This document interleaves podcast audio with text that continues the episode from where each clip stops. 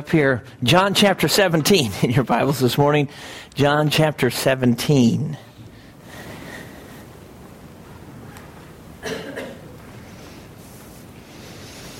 Hmm.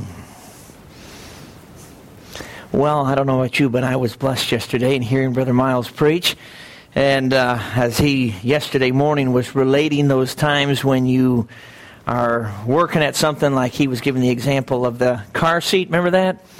I'm sure all of us had our own stories coming to our minds uh, where we've been in similar frustrating situations. Uh, but all of that was immensely helpful in pointing us to the enablement that God gives by His power through His Holy Spirit. And uh, so uh, we'll trust the Lord uh, to continue to work in our hearts. Last night was a tremendous uh, focus, really, in uh, introducing the whole spiritual awakening conference, that whole idea of revival and uh, when God sends it. Very helpful in dealing with all of that. Now, today, we want to begin to peel back some layers, get into some more detail, and how to get there. Uh, so let's look to the Word of God and the Spirit of God to guide us into His truth. And so we're going to look at John 17. Now, this is a tremendous chapter of Scripture. Uh, if you read books on revival and you read books on uh, the Spirit for life, you'll find that these authors will refer to John 14, 15, 16, and 17 repeatedly.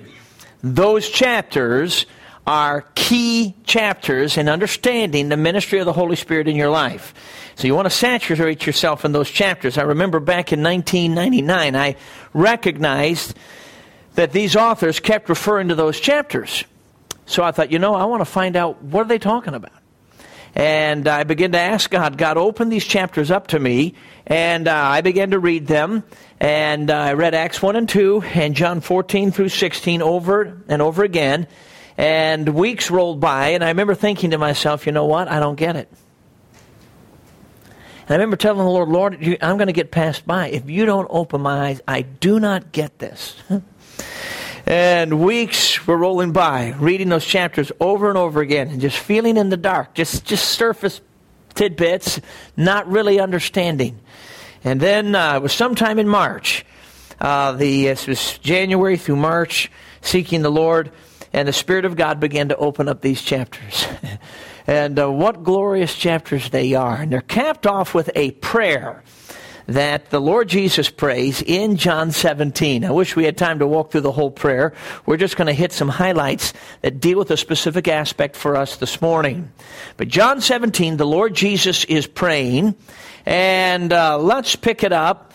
Um, let's read verse 11. It says, And now I am no more in the world Right? He's getting ready to leave. He's getting ready to go to the cross and to ascend. He says, So and now I am no more in the world, but these, referring to his disciples, are in the world. And I am come to thee, Holy Father. Keep through thine own name those whom thou hast given me, that they may be one as we are one. While I was with them in the world, I kept them in thy name. Those that thou gavest me I have kept, and none of them is lost but the son of perdition, that the scripture might be fulfilled. And now come I to thee, and these things I speak in the world, that they may might have my joy fulfilled in themselves. I have given them thy word, and the world hath hated them, because they are not of the world. There's a key phrase. Even as I am not of the world. I pray not that thou shouldest take them out of the world, but that thou shouldest keep them from the evil. They are not of the world, even as I am not of the world. Sanctify them through thy truth. Thy word is truth. Now, I want us to notice a couple prepositions here. In verse 11, Jesus, as he prays, says, These are in the world. And yet, in verse 14, he says, Because they are not of the world. And he says it again in verse 16 they are not of the world. So they're in the world, but they're not of the world. That is a very key thought. I want to speak this morning of in, but not of. And what this really is, is a biblical look at what we call separation from the world. So let's pray and ask the Spirit of God to be our teacher this morning. Blessed Holy Spirit, we do thank you that you are the one who guides us into all truth. And I pray that right now you'd quicken us in spirit, in mind, in body to receive what you have for us.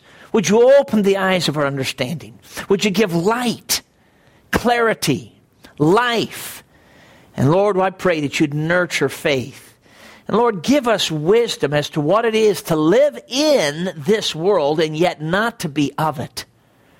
Lord, give us a true understanding of separation from the world.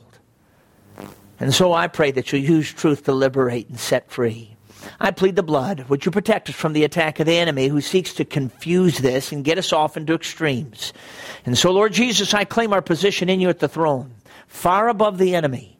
And in your name, I exercise your authority over the powers of darkness that would seek to hinder. And I trust you that that not be allowed. So breathe on us once again. Make this time profitable. We thank you for it in Jesus' name. Amen. Are you worldly or are you godly? What would the world say? What would God say? What is worldliness? What is godliness? And in light of that, what is biblical separation from the world? Now, we just read, Jesus made it very clear that as his disciples, we are in this world. And yet we're not to be of it. You notice in verse 15, he says, I pray not that thou shouldest take them out of the world. Ah, so it's not a matter of somehow being taken out of this world. No, we are in it. And yet we are not to be of it. That's what I want us to see. We are in the world, but not to be of it. Now, how can we be in this world and not be of it? I want us to, in our minds today, peruse some key passages, probably familiar passages, uh, that address the believer's relationship with the world, and uh, both in the, the sense of what's called the cosmos, that uh, more tangible world, as well as the age, more the philosophical world. And as we do this, I want us to note three distinctions of true biblical separation from the world. And I trust the Spirit of God to use this to give us hope. First of all, Separation from the world is a matter of transcendence over the world, not isolation from the world. This is very important to understand. We've already seen it in verse 11. Jesus said, These are in the world. But then he prays to the Father and says, Keep through thine own name those that thou hast given me, that they may be one as we are one. So somehow, even though they're in the world, they are to be kept. They are to transcend that world that they are in. We saw in verse 14, they are not of the world. Verse 16, they are not of the world. Jesus said, even as I am not of the world. So he's making it very clear they're in, but not of, and yet they're kept. Somehow there is a transcendence over the world. But notice, he said, I do not pray that they should be taken out of the world. So that means what we call separation from the world is not a matter of isolation from the world. That's a wrong idea. No, we're in the world but we're not to be of it. So it's a transcendence over the world, not an isolation from the world. If we are in the world, but not of it, then separation from the world is not isolation from the world, but transcendence over the world. Now the Bible makes this clear in a number of passages. In 1 John 5, you don't need to turn there, the Bible says, and this is the victory that overcomes the world. There it is. And it goes on to say, even our faith. So somehow by faith we can access victory, and we're told that it overcomes the world. It implies we're still in it. And yet we're not of it. Somehow we transcend, we overcome the world. Isn't that an amazing thought? Because sometimes we think, well, I wish I could live in another century where it might have been easier. but you know, Ecclesiastes tells us, no, don't wish you were in another time period. We're in the time period we're in. By the way, it's always been wicked. Ah. uh, I remember having a meeting in San Francisco, California, And San Francisco is known for sodomy. It's known for perversion. It's known for blatant uh, wickedness. It's the kind of city you don't even want to walk your, your kid down the street because of the blatant wickedness. It's really that wicked. And uh, I remember talking to the pastor there uh, about it, and he said, Yes, you're right. He said, But we have not yet reached the sin of Corinth. And I thought, wow. it was worse uh, in Corinth, and he's right. And uh, the point is, uh, regardless of the century, man's heart has always been wicked, and Jesus is telling us that, look, you're in this world, but it is possible for you to overcome the world that you're in. Amazing possibility. It's worded this way in James 1:27. Pure religion pure religion and undefiled before God and the Father is this to visit the fatherless and the widows. That's an interesting application. And then it says, and to keep oneself unspotted from the world. The implication is you're in it. and yet somehow you're unspotted from the world. What an amazing possibility. That it's not a matter of somehow going to another planet. no, this is the planet we're on. We're in this world. And yet it's possible by God's grace and power through His Holy Spirit to be unspotted from this world that we're in. That's amazing. How about Titus 2, verse 12, which speaks of living, quote, godly in this present world. We would think godly if we can just get out of here. and yet it says there, you can live godly in this present world. That's amazing. That implies, obviously, we're not going out of it, we're in it, and yet somehow there is power and provision available to live godly in this present world. Revelation chapter 2 and chapter 3, uh, we have these messages to the churches, and the phrase that's repeated over and over again is Him who overcomes. It's not Him who splits the scene, it's Him who somehow transcends the scene. Him who overcomes in the world but not of it, indicating it's not isolation, it's transcendence over the world. Not isol- isolation from the world. Otherwise, as Paul says in 1 Corinthians 5.10, for then ye must needs go out of the world. and that's not how it works. Now, having said that, this does not imply you hang out in places of wickedness. Now, the Bible's very clear about that. Psalm 1, verse 1. I remember learning this as a little kid. Blessed is the man that walketh not in the counsel of the ungodly, nor standeth in the way of sinners, nor sitteth in the seat of the scornful. In other words, there's certain places that are the way of sinners. They're places of wickedness, and we don't need to be there. So, this idea of transcending over the world and not being isolated does not imply that we go hang out in places of wickedness. Uh, that should be obvious but uh, it's very important. It's not what we're talking about. We are talking about that there is a victory while we're in this world that overcomes the world we're in as we walk through the course of life. I was uh, in a big city one time with a friend, and that day, uh, taking a break between some all the ministry and stuff that we were involved in, and it was uh, uh, the downtown area of this big city, wealthy city, and uh, uh, we went shopping a bit and this and that. So you're going through the marketplace. Well, you can go through the marketplace. There are things there that uh, the Satan uses to tempt the flesh. We all know what we're talking about. And I remember by the end of the day, my friend said to me, he said, You know, it was wonderful today to just take the grace of God, take the grace of God, take the grace of God all throughout the day and be totally free the entire day. You know what that is? That's transcendence over the world. In it, yet not of it. Victory that overcomes the world. And so, the first key matter here of biblical separation is that it is a matter of transcendence over the world, not isolation from the world. Secondly, it's a matter uh, of transformation by the Spirit. not mere conformity of the flesh. Now, this is very, very important because this is where we often get the wrong idea. It's transformation by the Spirit, not mere conformity of the flesh. Now, let's take a few moments to compare and contrast biblically worldliness versus godliness. Let's start with worldliness. There are two Greek words translated world in our New Testament.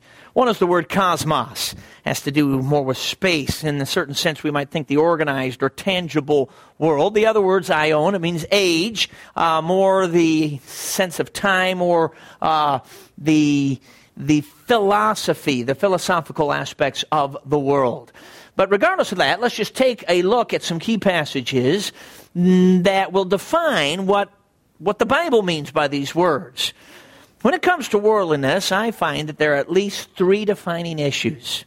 First, worldliness is simply a heart for the world.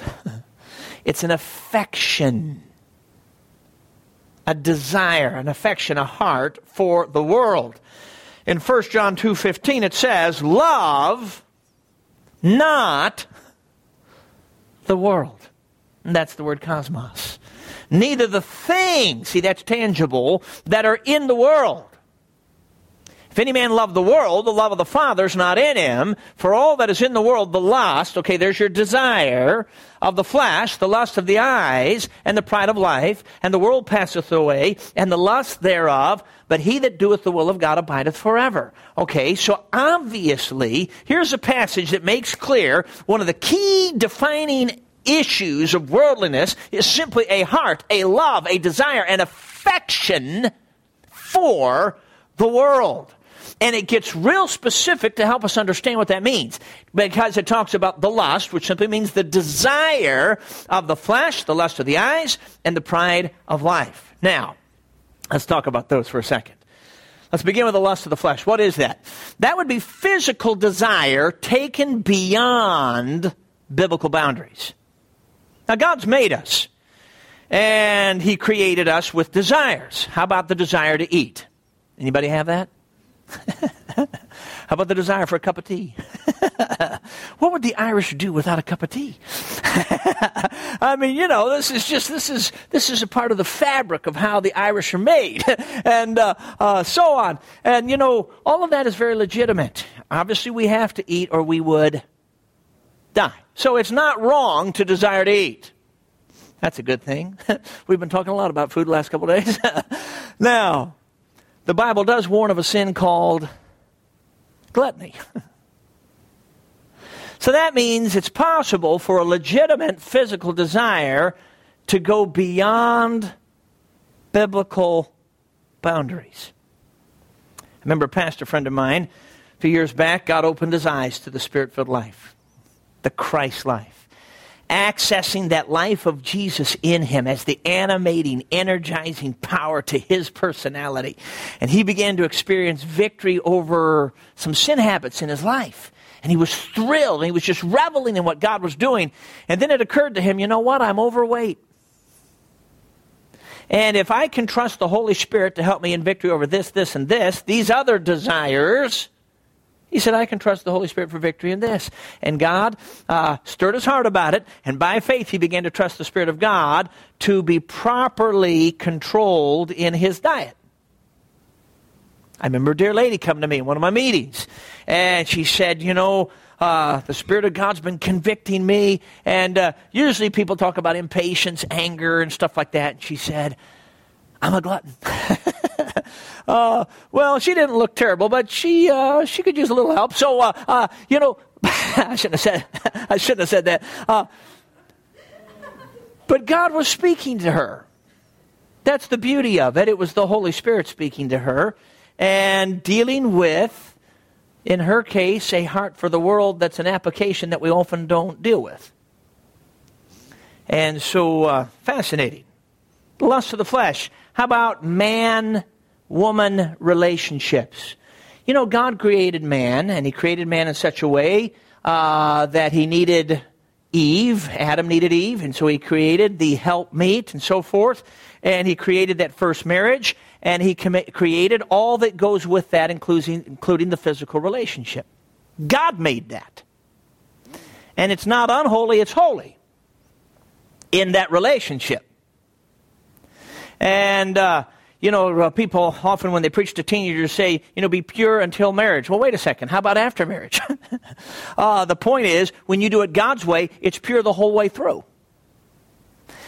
Hebrews makes it very clear in Hebrews 13, verse 4, when it says, Marriage is honorable in all and the bed undefiled, referring to the physical relationship. It's honorable. God made it. It's pure. It's holy. It's God's plan. Then it says, But whoremongers and adulterers, God will judge.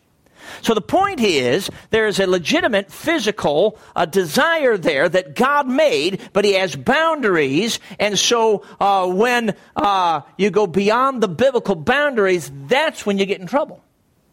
And so that's what the world does. Uh, uh, under the influence of the God of this world, uh, to take things that God made in their proper place and take them out of their proper place. And so the lust of the flesh, physical desire taken beyond biblical boundaries. And there's many other examples we could mention, but uh, that's the lust of the flesh. How about the lust of the eyes? This would be material desire, covetousness, material desire taken beyond biblical stewardship. And it's very interesting that in the Ten Commandments, one of the big ten, it says, Thou shalt not covet. And uh, so there's a desire there for more and more, and always gotta have more. Now, the world knows that man has this lust of the eye thing in him, and they bank on it in their advertising and everything else. And so there's the lust of the eyes. How about the pride of life? This would be egotistical desire, replacing God's will.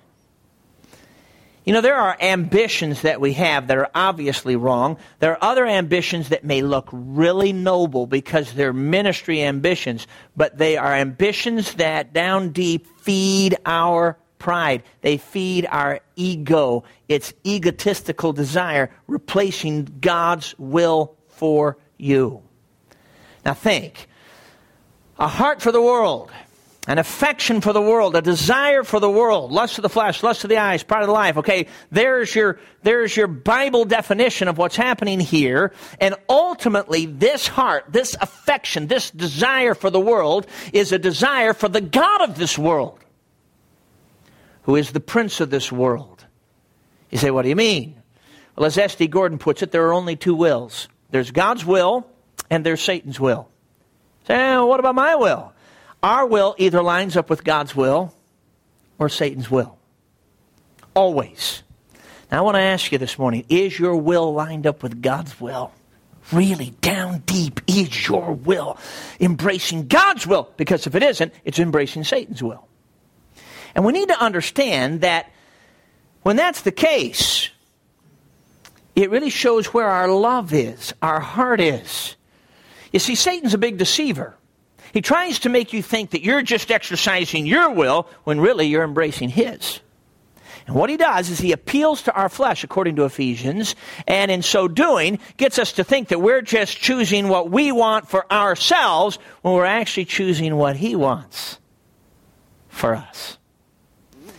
And when we cave into the flesh, thinking we're just doing it selfishly, feeding our own self desires, the fact is we're embracing Satan's will, which means we actually have a heart for Satan. Now, we don't want to think of it that way. To think that we would love Satan. Well, that's what it is. That's why Evan Roberts, who was used of God in the Great Welsh Revival, one time in a prayer meeting with some other preachers, said, Man, you need to confess your love for Satan. and there was some quietness, and he said, You need to confess the sin of loving Satan. And finally, one of the men said, Well, brother, we don't love Satan. He said, Look, anytime you yield to anything that, that's not God's will, you're loving Satan. then they caught it and they began to confess. When's the last time you confessed that sin? Fascinating. So, first defining issue is a heart for the world. The second defining issue is conformity to the world. We're still talking about worldliness. And here we switch words from cosmos to the other word, aion or age. It's Romans 12, 2. And be not conformed to this world, literally this age. Be not conformed to this world. You see, the world is constantly trying to, to force us into its mold. It has a mold and it's pushing us, it's shoving us, it's, it's influencing us to get into its mold. You see, the world defines worldliness. the world has its own standards. See, there's not a group of preachers that meet globally and decide uh, what we're going to preach against so we can make life miserable for all the believers. No, the world tells us what's worldly. Sometimes it's things that are obviously intrinsically evil. Other times it's things that are not evil in and of themselves, but the world attaches um, a, a, negative or evil idea with it. For example, um, is it intrinsically wrong to wear clothing that's too loose for you? No. I mean, guys in the Depression grabbed whatever they could, and if it was too big and it was kind of baggy and whatever, uh, it was no big deal. Uh, that was not sinful. But what about when the grunge, I don't know if you remember that word, uh, became the way to, you know, the, the fashionable whatever, whatever. Uh, you know, you never tie your shoe if you have a shoelace at all. and you wear clothes that are, you know, just so, so big they barely hang. you know what I'm saying? They look kind of scary to me. Um, Sometimes I look at some of those guys and think, good grief. All right, whatever. uh, now, there's nothing intrinsically wrong with wearing clothing that's too large. But there was a time period when that first was the cutting edge that in that time period the world attached a meaning to it. Are you with me? Does that make sense? Where they had taken something, they had set it up as a standard. It was a defiance of uh, of any absolutes. It was nothing but humanism applied to dress. Relativism, no rules applied to dress. Now, the world sets up its own standards. They have standards of what they believe, they have standards of what they practice. They have their own standards. Uh, when I was a little boy, the hippie movement was big in the USA and it probably was in all Western culture. And uh, I remember, you know, the whole hippie thing. I was just in elementary school at the time and whatever, but I remember seeing uh, in the newspaper a little comic, and uh, it had all these hippies, and their big mantra was, you know, we are nonconformist. And in the picture, everyone looked the same. they all had real long hair and shaggy this and whatever, whatever. Okay, uh, fascinating. They were conforming to another standard, a new standard, uh, and so on. Fascinating how all that works. Now, sometimes the world will embrace things that actually come from the Bible. That, of course, is fine. That's a good thing. It's actually a positive impact on society, and that's what revival brings to cultures. But uh, Satan doesn't like that, and so the issue is when the beliefs and practices of the world are under the influence of the God of this world. It's in those moments that you have a real issue. For example, let's take the matter of fashion here for a second. Uh, not everything that the world puts forward in fashion is wicked. Sometimes they're actually displaying God's creative beauty. How about colors? You know, uh, it's interesting. Religions that are oppressive uh, all of a sudden nobody can wear anything colorful. and that's that oppressive rigidity that comes from Satan, uh, even applied to uh, uh religions that uh, uh, bind people and so on. no, God made colors. He made beauty. Look at the flowers. there's all these different colors. And so uh, the world sometimes displays God's creative beauty. And uh, in that case, they're in line with the Bible. So that's not worldliness in that negative sense at all. Uh, sometimes, you know, uh, a fashion will highlight the pastels uh, for ladies. Other times they'll highlight the bolder colors, you know, a bold blue or a bold red and so forth. Uh, it's, it's amazing. And of course, they're just using it to make money and, and make something fashionable so it's the in color, and so everybody's got to get the in color. Uh, but you, even in churches, when it comes to carpet, I remember in the 1970s, every church in America was orange. 1970s, you remember there was that uh, Kermit the Frog green and orange. Those were the big colors. And so uh, uh, most churches didn't have the Kermit the Frog uh, green carpet, but they did have the orange carpet. and we loved it. Well, then, when mauve and lavender and purple became the popular colors, we all looked at the orange and said, oh man, what an ugly color. No, it wasn't ugly when it was in. Uh, and so, you know, the world, oh, they're doing it to make money, whatever. Isn't it amazing when they take a color that is not, I mean, you know, whatever. How about mustard yellow? well, when it's in, it's in. You got to have it. Mustard yellow, whatever. Okay, so in that sense, that would not be an evil uh, or negative thing. It's just the world displaying God's creative beauty. But there are other times when, in fashion, the world defies God's divine order like immodesty. and when it comes to modesty, the obvious ought to be obvious, and uh, so forth. And so the world plays off of that. And uh, in that case, they're pressing people into a mold that hinders and hurts. It's again now the, uh, the appeal to the flesh, uh, to trip people up, and to display what God does not want displayed, and uh, to trip uh, others up, and so forth, and be a stumbling block. And in that case, it's defying God's divine order. But my point is, the world has its own standards, and it tries to force us into its mold. So, worldliness Part of it's a heart for the world, the lust, the desire, the heart for the fl- of the flesh, lust of the eyes, pride of life. Part of it's a conformity to the world. then a third defining issue is that God really calls it enmity against God. Uh, it tells us in 1 John 2.15 that if any man love the world, the love of the Father is not in him. In other words, if you love the world, you don't love God. And it's stated more blatantly in James 4 4, ye adulterers and adulteresses, know ye not that friendship with the world is enmity? It means hostility against God. Whosoever therefore will be a friend of the world is the enemy of God. And it is sad, is it not, when we have God living in us and we become the enemy of God? By becoming a friend of the world. 1 Corinthians 2.12 puts it uh, uh, very clear when it says there's the spirit of the world versus the spirit which is of God. The spirit of the world, not just an attitude, but the spirit, that spiritual realm, the God of this world, the prince of this world, the powers of the air, the spirit of the world versus the spirit which is of God. Now, you could say a whole lot more, but there's worldliness. Now let's contrast that to godliness. Let's take the same three defining issues. If worldliness is a heart for the world, then godliness is a heart for. All right, let's do that again. if worldliness is a heart for the world, then godliness is a heart for God.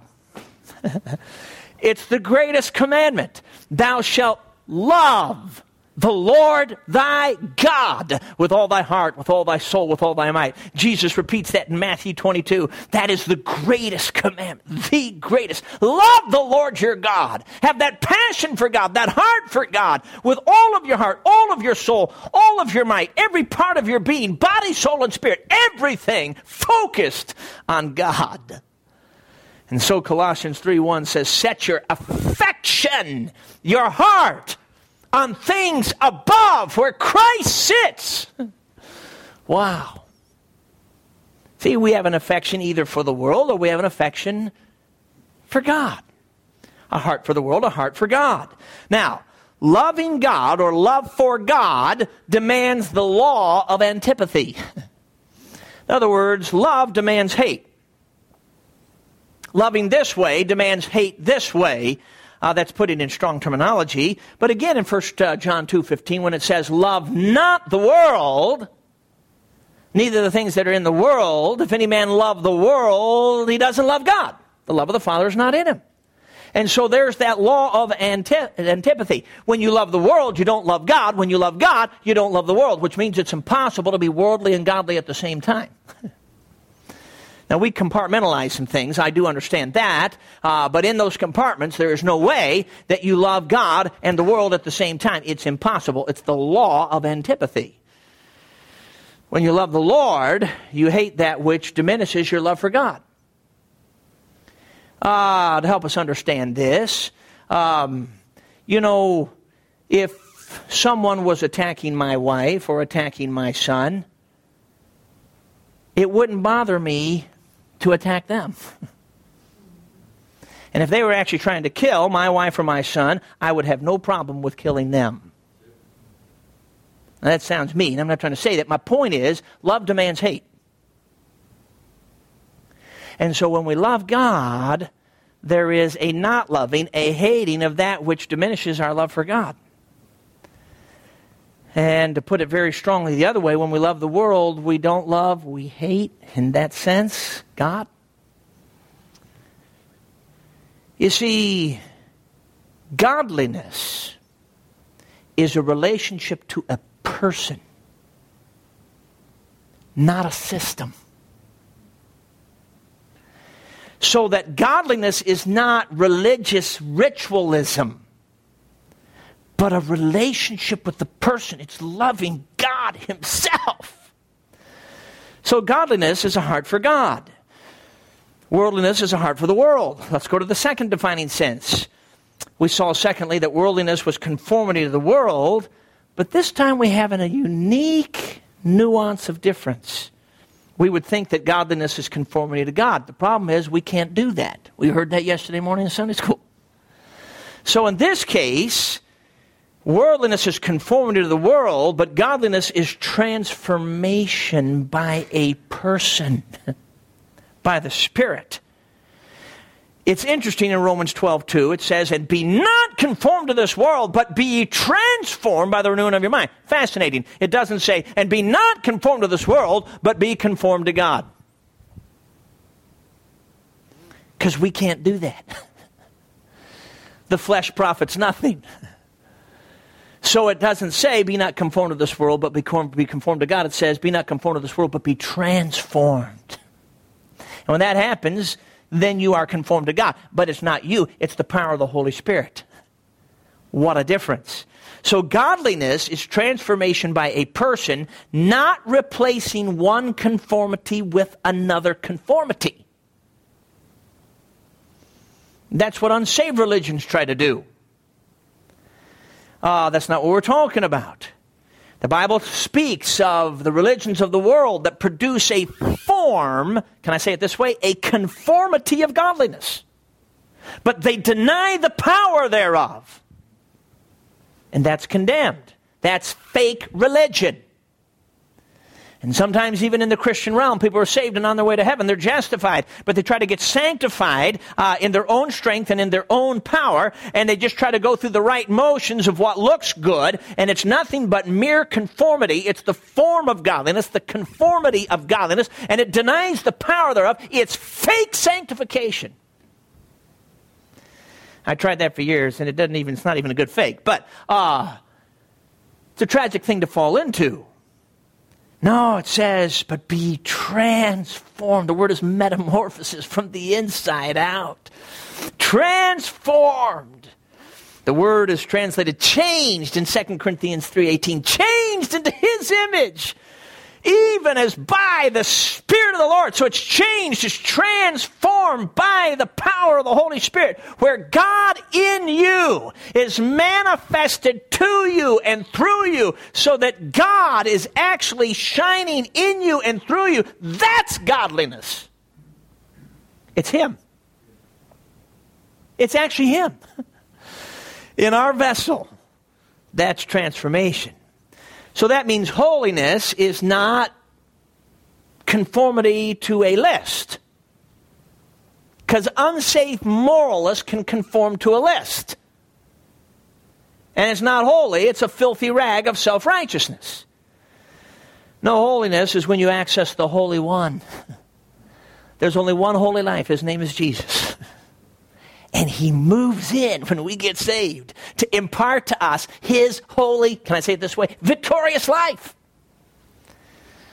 And when that holy life shines through, you have the fruit of the Spirit, which is love, joy, peace, long suffering, not short suffering, gentleness, goodness. Jesus went about doing good. It's who he is goodness, faith, meekness, that real preference for God's will, temperance. Ah, spirit empowered self control.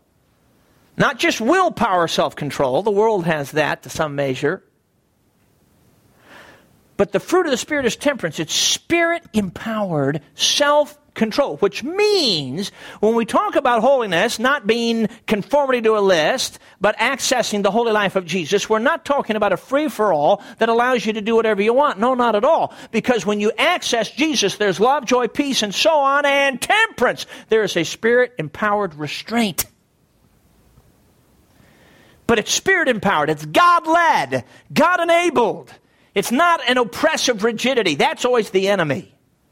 It's liberating freedom where His power is um, imparted to you. His life is imparted to you so there is a proper constraint. You're under the influence, you're under the control of the Holy Spirit. And that's real holiness. And uh, when that's real, yes, you'll have applications where there are distinctions and differences from the world, but the focus will not be on the applications. The focus will be on the person of Christ in you. So, worldliness is a heart for the world. Godliness is a heart for God. Worldliness is conformity to the world. Godliness is transformation by the Spirit. And worldliness, as we saw, was enmity or hostility toward God, whereas godliness is amity. Uh, we don't really use that word, or friendship with God. You see, biblical separation is separation to God. The focus is on God, not the from. It's kind of like getting, you know, when a couple gets married. We got a beautiful example coming up here shortly in March uh, with Lisa. You know, when a when a, a bride and a bridegroom come together in that wedding ceremony, you know what? It's separation, big time. But it's positive. It's separation to each other. Now get this from everybody else. Now we're going to sit there and say, oh man, that's negative. no, it's so positive we don't even think about the negative. Okay, that needs to be our understanding of separation to God. It's positive, it's Him, the bridegroom of our hearts. Yes, there'll be some separation from us, but that's not the focus as we become citizens of another country. So, true biblical separation is transcendence over the world, not isolation from the world. It's transformation, not mere conformity. And then, thirdly, it's a matter of trust in God, not trust in man.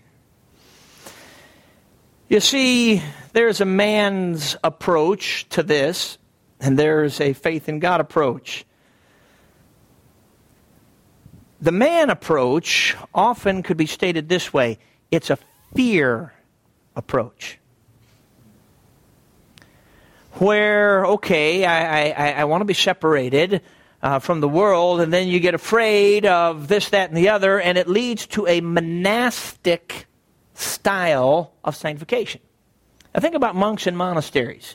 And of course, in their case, it's not sanctification. They're trying to earn their way to heaven and all of that. Uh, but they're afraid of the defilements of the world. And they're so afraid, fear approach, that they cloister themselves within these monastery walls, miles away from any other human beings, so that these men are not even around women and they're not around anybody but this little, you know, uh, this little cloister a group of men. And supposedly this is going to give them victory. And while it may keep them from physical uh, uh, aspects, it doesn't conquer their hearts. You just take them outside of the monastery and they go down pretty quick. And what happens to some Christians, yes, they're saved, they're justified, they're on their way to heaven, they go to a monastic approach at sanctification.